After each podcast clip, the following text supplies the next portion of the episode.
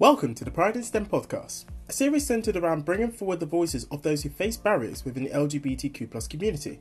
I'm your host, Dr. Craig Poku, a black British queer scientist who goes by he, they pronouns. We want to mark the International Day of LGBTQIA people in STEM with important conversations from different members of our rainbow community that will provide insights, highlight barriers, and discuss solutions in the context of STEM both within the United Kingdom and Ireland. In this episode, we'll be focusing our discussion on gender identity. The British press, combined with the way in which language is used by those who are cisgendered, consequently forms an unsafe environment for those who identify under the trans umbrella. If we want to change this, we need to look at the behaviours of both ourselves and those around us to create more inclusive spaces. We hope that this discussion is the first of many steps to do this. Joining me today are the wonderful Shubhangi and Avery. Firstly, welcome to you both, and can you tell me a little bit about yourselves? Um, hi, I'm Dr. Shubhangi Karmakar. I'm an academic clinician in St James's Hospital in Dublin, Ireland. Um, I am a trainee editorial editor for the British Journal of Psychiatry and a reviewer for the International Journal of Medical Ethics. As you can tell, I very much define myself by the work I do. Um, but also, I am, I suppose, gender ambivalent or gender agnostic. I identify as uh, Indian by birth, British by naturalization, Irish by the grace of God.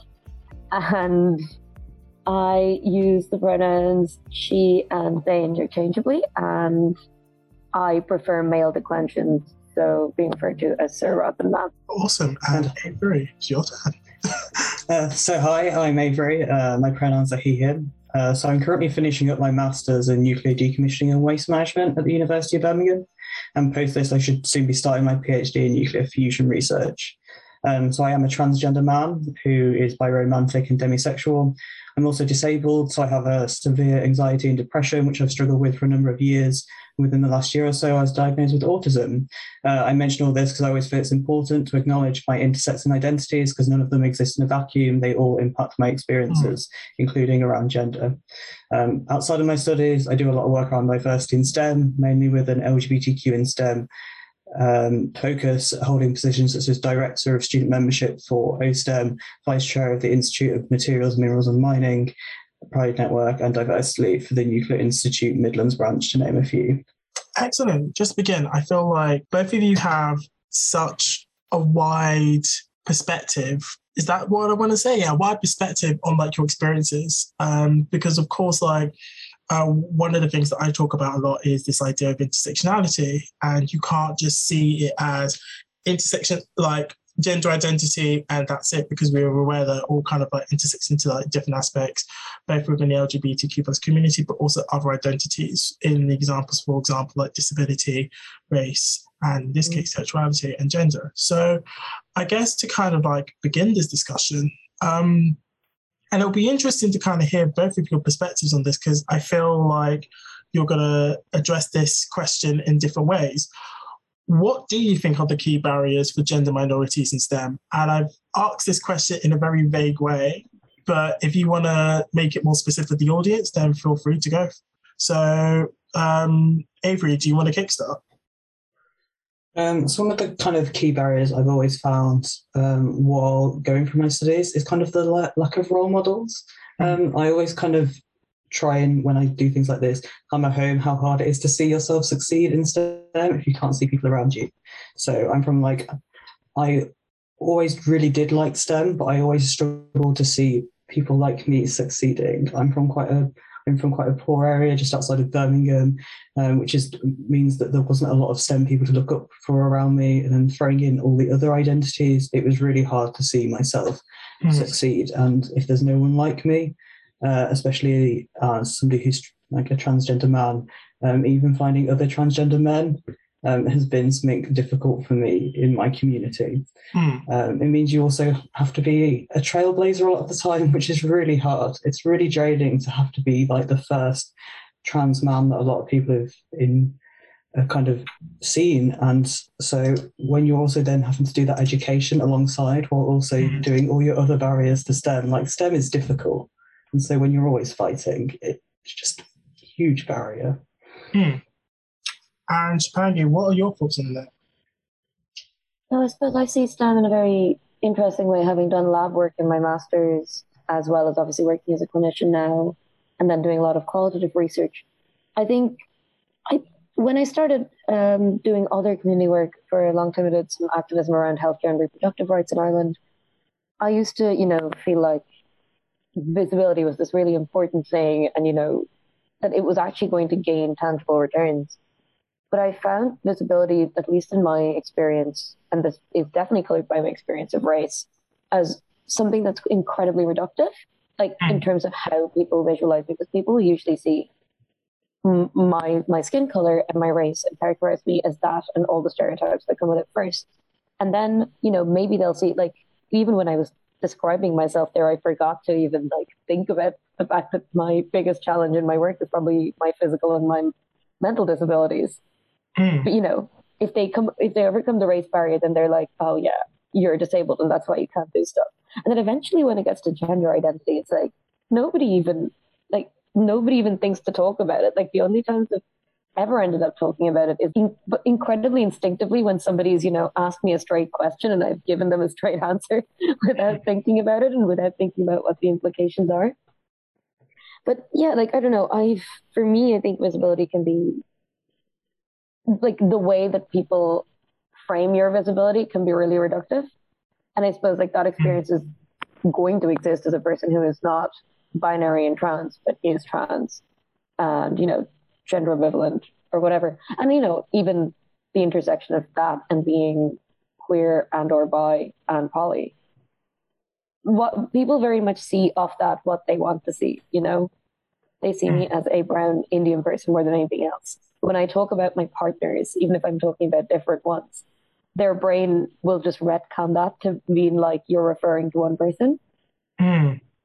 And yeah, I think there's a big barrier in terms of how reductive you can be read. But then I guess what's very different for me in the medical setting compared to the lab setting is obviously the fact that you have to put yourself very much out there and interact with so many people all the time.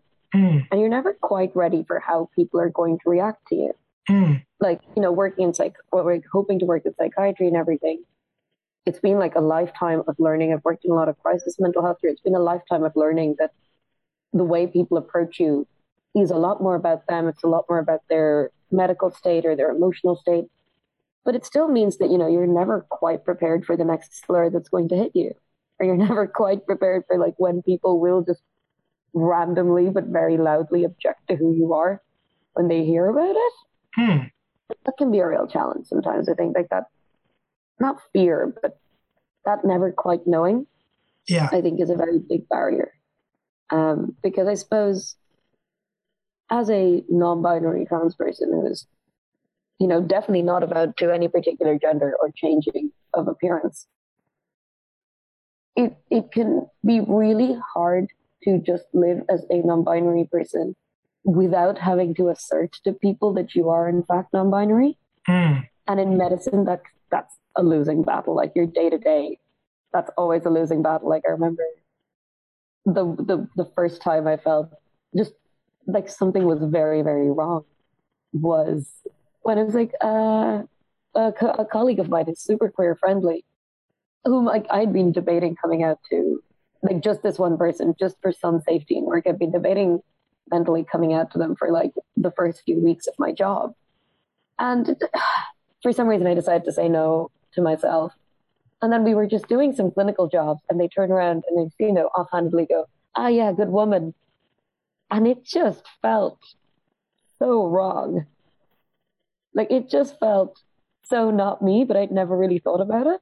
Hmm. Like I'd never really thought about the impact of being misgendered all the time until it was in that one moment. And yeah, that can just be really hard. Hmm. Like it's really difficult sometimes and particularly different, difficult in Ireland where people just do not, it's not, they do not ask about diversity. They do not document diversity, like particularly for competitive jobs like mine. Like I have one of 24 jobs in the country doing academic medical work. They do not ask for any disability status or offer any accommodations. They do not chronicle the ethnicity or like, you know, identities of the of the applicants because it's designed to be a really exclusionary program. Mm. And in those spaces, it can just be really hard to exist and be all of yourself. But you also then kind of don't really have an option, you know? Yeah. Because if you're unsupported, then you just have to make the most of life for yourself. And you can say, like, you know, sometimes it is useful. I hope that in some ways it can model that there is opportunity for other people there in the future. But most days I'm just trying to keep my head above water. And whatever about pioneering or whatever you want to call it, it is really just keeping your head above water. Hmm.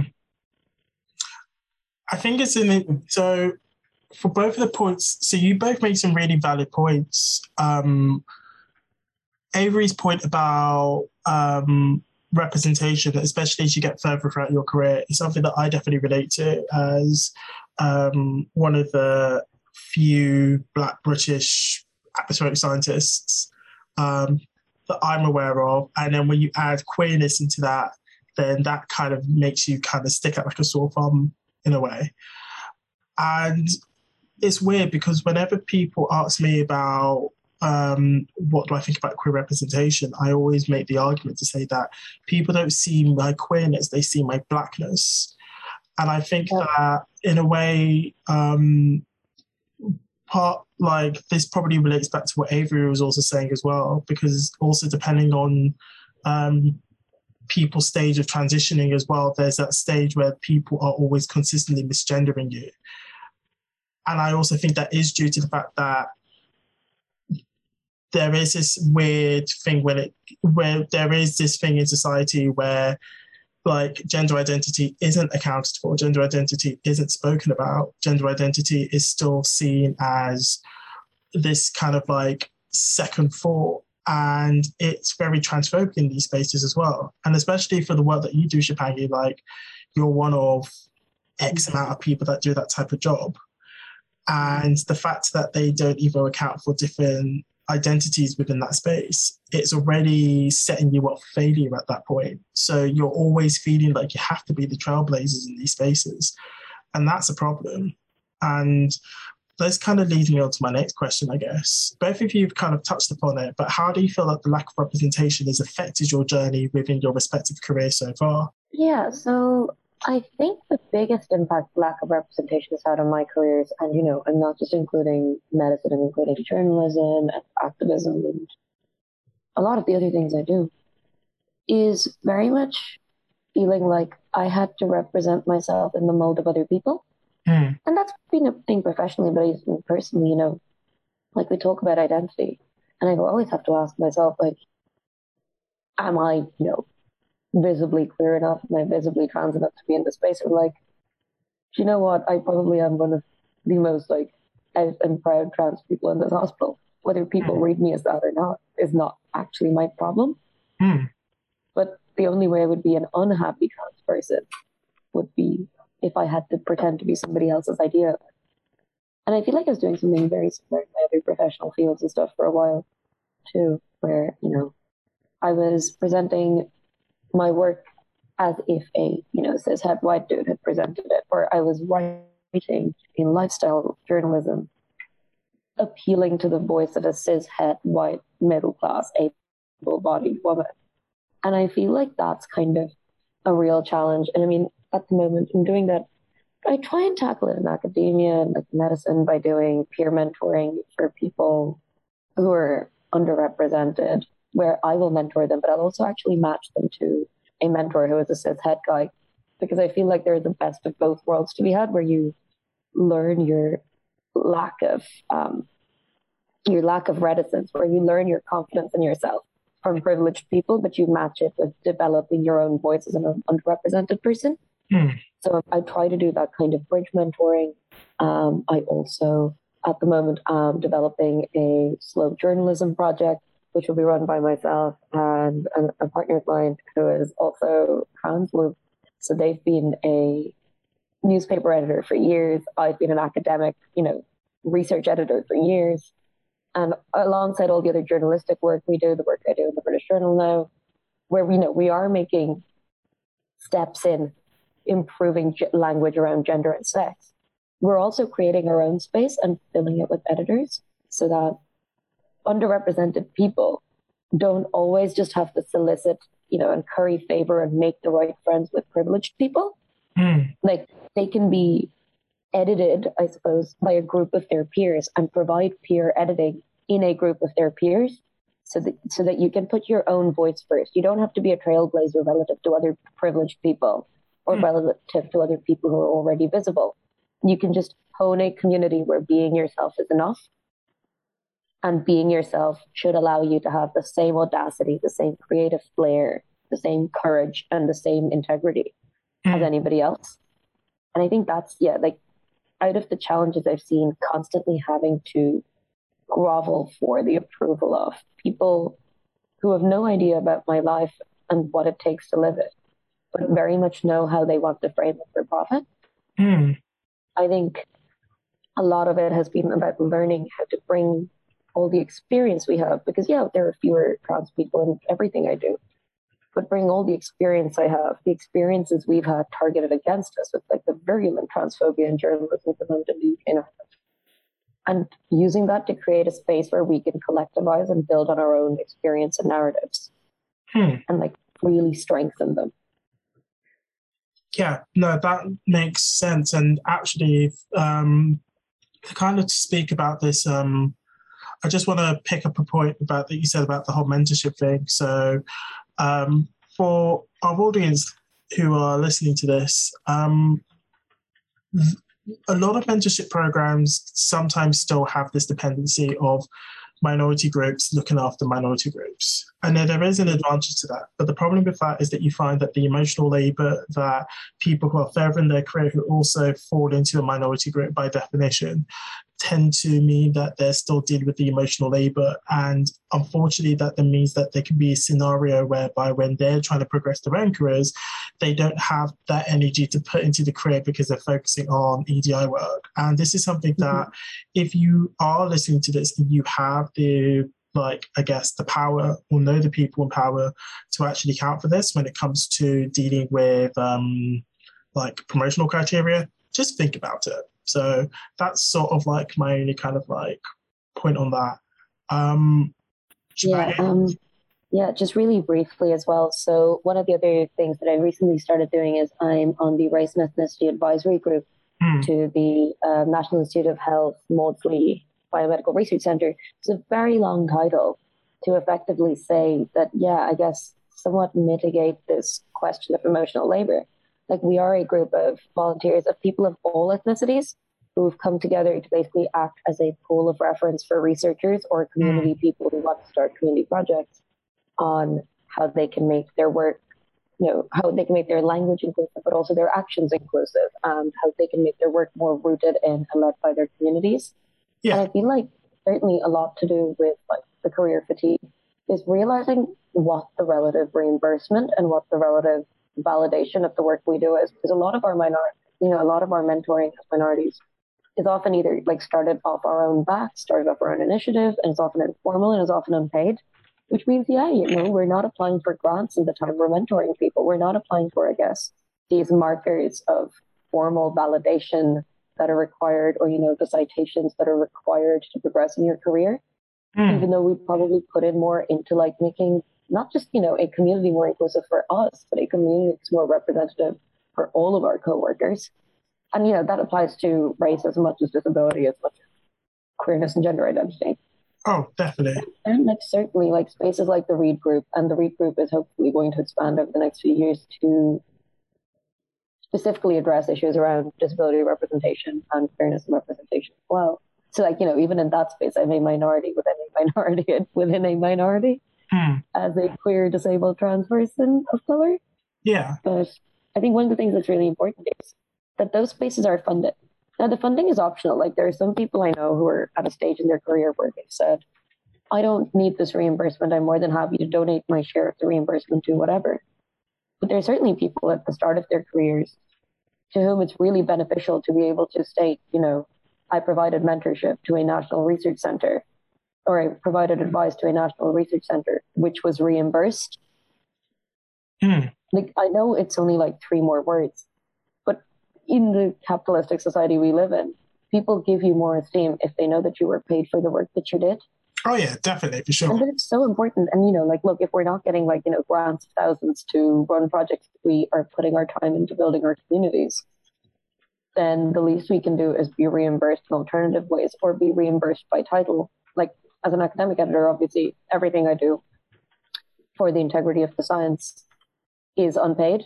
Mm. But the fact that you know there's a significant commitment to developing and training my skills and like to have a functional title of an academic editor before I'm 25, like for an internet for two international journals. Those things actually matter, and I think not just you know seeking mentorship, not just seeking amplification, but really making sure that the people who are being amplified Mm. have enough, you know, tangible resources, tangible supports to cover their emotional labor and are safe in a world where the eye of the media is very unsafe for us. Like I've been doxxed many, many, many times. Just making sure that people are safe to be visible and are supported to be visible is really important. Definitely. Um, Avery, do you have any following up comments on that? So, like, how has the lack of representation impacted your journey into STEM? And do you have any like expanding thoughts on that? Yeah, so I've already kind of mentioned it's kind of um, not having visible role models has always kind of been an issue.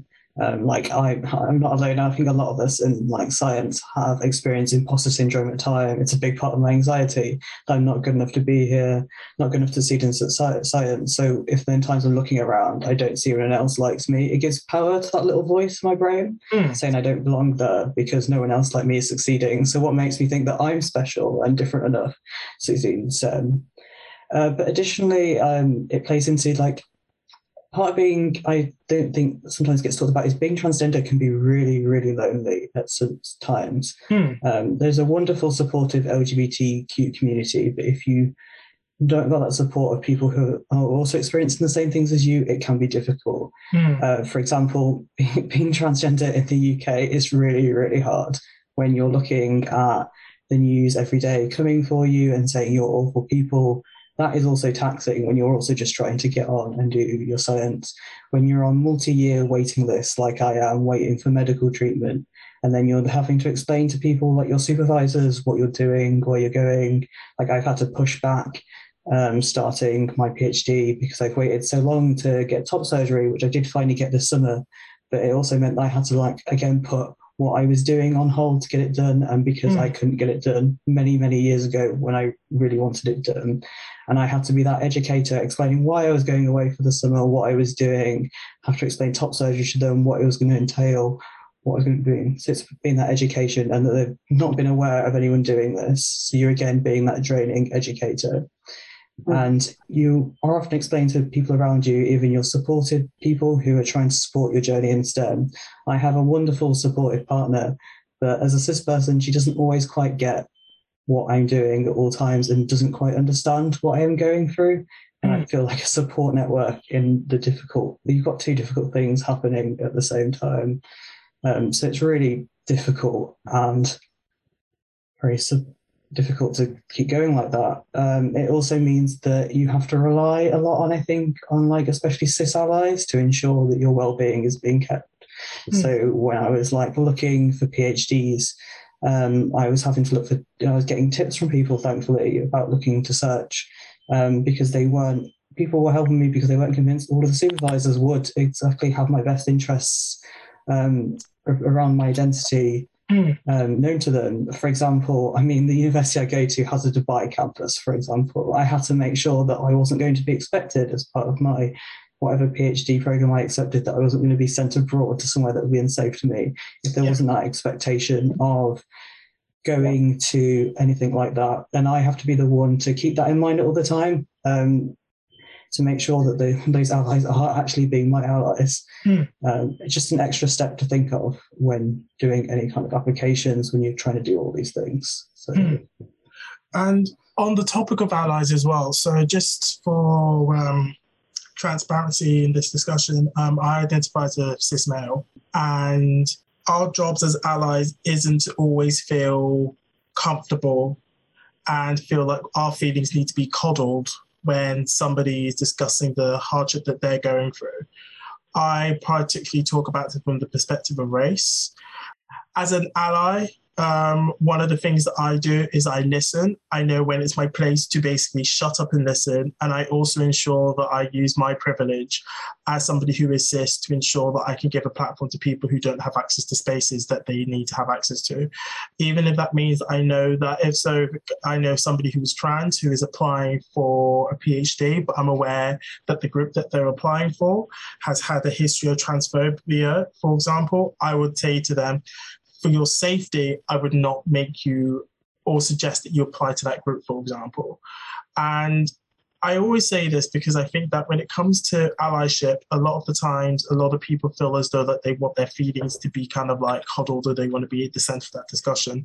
That's not your space to do that.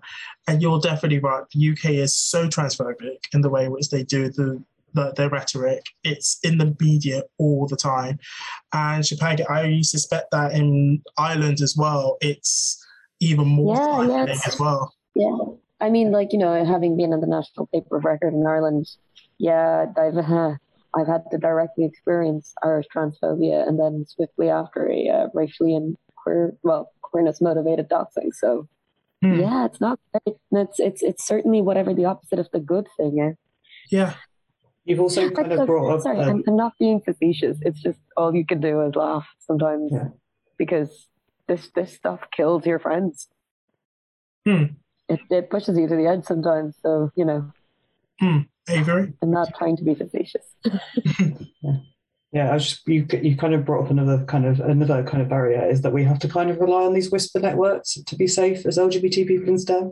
Like you have to kind of seek out your community to try and find these kind of safe people. How if you are somebody who doesn't kind of have the LGBT community, you can end up in very unsafe situations, unsafe mm. groups very easily because you have to and we have to rely a lot on our peers telling us that maybe don't work with that person, they're not very good, mm. uh, they won't respect you, they're not very safe. Because especially when people can, when you look them up, they can look like they do great work for EDI. They can be on all the committees, they can be saying the right things on Twitter, but it doesn't mean that when you're actually working with them, they are nice and respectful. And so it's kind of another barrier that other people who aren't in this group don't have to think of. They don't have to worry or ask around their friends, ask around their peers, trying to figure out if this person is actually as nice as they say they are to work with. Mm, definitely, for sure. I think something that, especially, I'm thankful for spaces like Twitter that have allowed me to find those communities.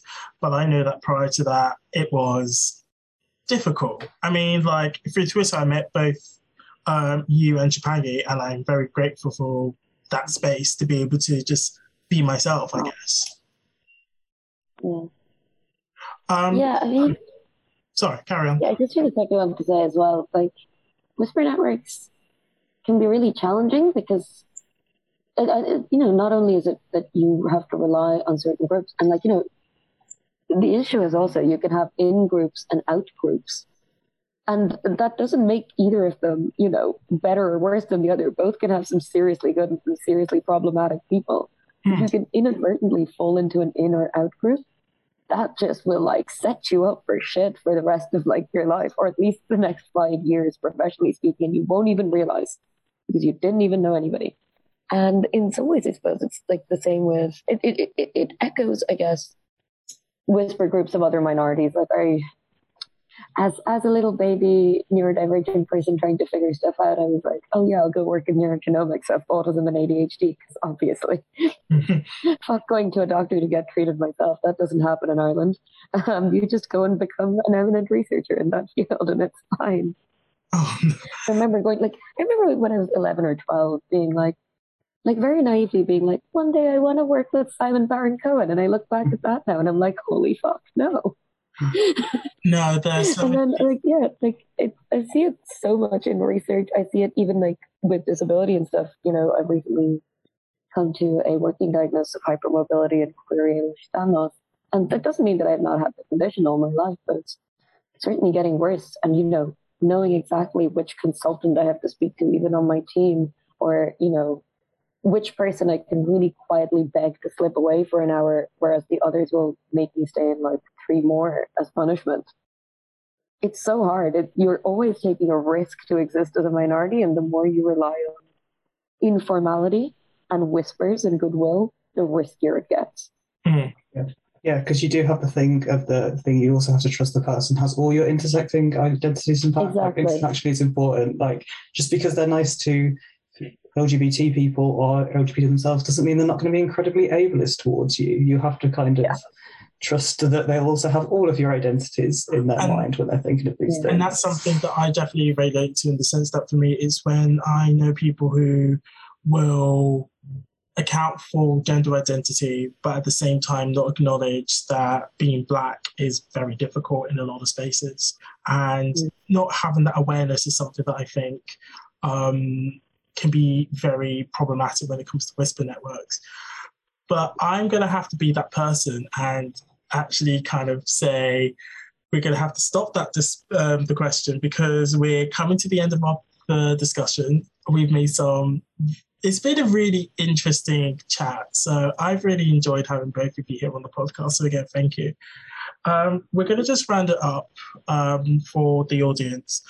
Um, so, as a sort of like final point, if you could provide one solution to improve awareness of gender identity, whether that is um, through more visible role models, through better networking, or through like a more kind of like formal structure, what would it be? Avery, would you like to go first? Um, I'm always big on platforming minorities in STEM and not just always in events like this. It's great that we do events that focus just on EDI and platform people in STEM, but Mhm. also and making sure that we raise the voices of minorities in STEM, not speaking for them. But it's also about embedding it in everything you do, like making sure your conferences, your seminars, your panels are all diverse. Um, I often hear that they can't find people out there, but I can assure you, if you look, you can make it happen Mhm. um, but also making sure you're not doing it as a tick box exercise. If there's something that I can't stand in EDI work, it's doing tick box kind of. Oh, we've solved identities. I'll often rant about Athena Swan because although it does good work, I feel a lot of EDI work is done just to succeed for Athena Swan and being like, well, we've done a woman, excellent. Um, Mm. don't do it like that. Just make it part of the kind of Mm. natural thing. Like we're just doing, example, we're doing a nice panel about nuclear energy and just trying to make sure that you do actually have a diverse Hmm. kind of panel. Definitely, for sure. Uh, Shubhangi, how about you? Yeah, I think so. I really liked your point there, I, I've seen, you know, a few high profile instances in both journalism and STEM where people have gone around and, again, they've made, I guess, they've made it less about amplifying people who are diverse or say people who are queer in this instance and made it very much about almost like sourcing cattle for a tick box like literally the way they've like even approached the language to the queer correspondents like whom they were hoping to work with. And these are some very famous people on twitter um, again you know whisper networks et cetera et cetera. But if you make people feel like you're like hoarding cattle it's not a great start. And to be honest if I've ever felt like that, I know I'm in a very, I'm now in a very privileged position where I can say no to those things. But frankly, I think every queer person should be able to, or like every person any minority, should at a minimum feel able to say no to things and Mm. not feel like they have to be so much of a trailblazer that if they don't say no to something that really violates them, they're letting people down. Yeah. So yeah, like certainly like not doing things to tick box exercise is really important. And also I think I really like setting big goals and very much accepting people as who they are. So, like the one ally I found in work, who I mentioned, you know, like I approached them very clearly. I was like, look, you know, this whole like referring to me as a woman in passing isn't really working for me. And they, like, you know, they didn't really do the whole like asking questions, making it really invasive, particularly in like the space of the hospital. They just kind of like took as read that if I didn't like something, I was going to tell them and they were going to honor it, no questions asked. And making, you know, making inclusion intuitive like that is really good. And then, you know, when you have platforms, like particularly now in the journal and a few other things I'm doing, when you have platforms, like think big. Don't be afraid to think big just because you don't know, uh, you know, about intersecting identities. Think like let people who are trans, let people who are disabled, let people who are black or brown or whatever, think big for you or like, you know, come to you with big ideas and help them fulfill those. Hmm. Don't make amplification about, you know, what you can fit into like the back end of a two day conference so you can say you've done EDI. It's like, you know, some of the most satisfying talks I've given have been around like say like everything from psychedelics and their history in psychiatry to being an academic editor and like a lifetime of what that's been like trying to be just a well respected academic editor in my own right. It, acknowledging of all of my identities, but also kind of, you know, irrespective of them, like not as the minority candidate. Hmm. All, all of those are so contingent on spaces being great for bringing really big ideas. Like, as you say, Avery, you're very right. Like, there's definitely going to be people there. And those people, like, to be honest, particularly in spaces that are, you know, cishet or otherwise privileged, those people, like, frankly, if you ask me to, like, do 8 billion panels on just identity, I will get tired. But if you ask me to do 8 billion panels on topics of my own choosing, which are then influenced about my life at an intersection of identities, that'll make for richer content, richer education, richer engagement. It'll bring together far more diverse contributors to future events. And all it requires is for somebody to let you think big and not just have you mine your own trauma or your own single story. Yeah. I think you've hit the nail on the head there. I think that it's something that we need to, again, think bigger. And a lot of the time, especially like I can think about like around Black Lives Matter, the amount of panels that I got asked to sit on where it's like talking about my experiences. And I was like, yeah, that's great. But I want to talk about more than that because my intersecting identities is the reason why I do the work that I do. And I do it in this particular way for that reason. And that should be celebrated um, as mm-hmm. opposed to it being seen as a kind of like tick boxing exercise. Which, for anybody listening to this, do not do tick boxing exercises. That's a bad idea. Um, yeah, I would say it's also you get much more water if you're accepting people as their whole person. Like I have mentioned all my identities and I've mm-hmm. listed them, but that's not who I am to all my friends and everyone I work with. Agreed. I am, I am, I do, I am a scientist and I do all these things. I'm a massive nerd. I love Dungeons and Dragons. I think these are much more ah, exciting yes. things about me the nerd representation. Let's go. yes, um, I, I, I, can't I can't back the Dungeons and Dragons comment, but I am a massive nerd, so that's as far as I'm going to say on that comment because I don't want to offend anybody. But can I just say that it's been an absolute pleasure being able to chat with both of you um, on this podcast. I hope that I guess I hope that you were able to at least dis- get the points that you wanted to get across with regards to gender identity within STEM, which we've only just scratched the surface, but actually it's a very um, multifaceted topic that I think that we could definitely be going on for this for a while. And um, I've learned a lot myself. So again, thank you for um, accepting my invitation to do this. So with that in mind, um, we are now at the end of the podcast. So again, to our listeners, thank you for listening. Um, I'd also like to thank Pride in STEM for providing this platform for us to be able to have these discussions. And I'd also like to thank our wonderful guests, uh, Shubhangi and Avery. So, with that in mind, uh, that's goodbye from me. Very appreciate it. And, thank you so much. Really appreciate it. And uh, it's been an absolute pleasure, and I hope to see you on the other side. So, take care, everyone.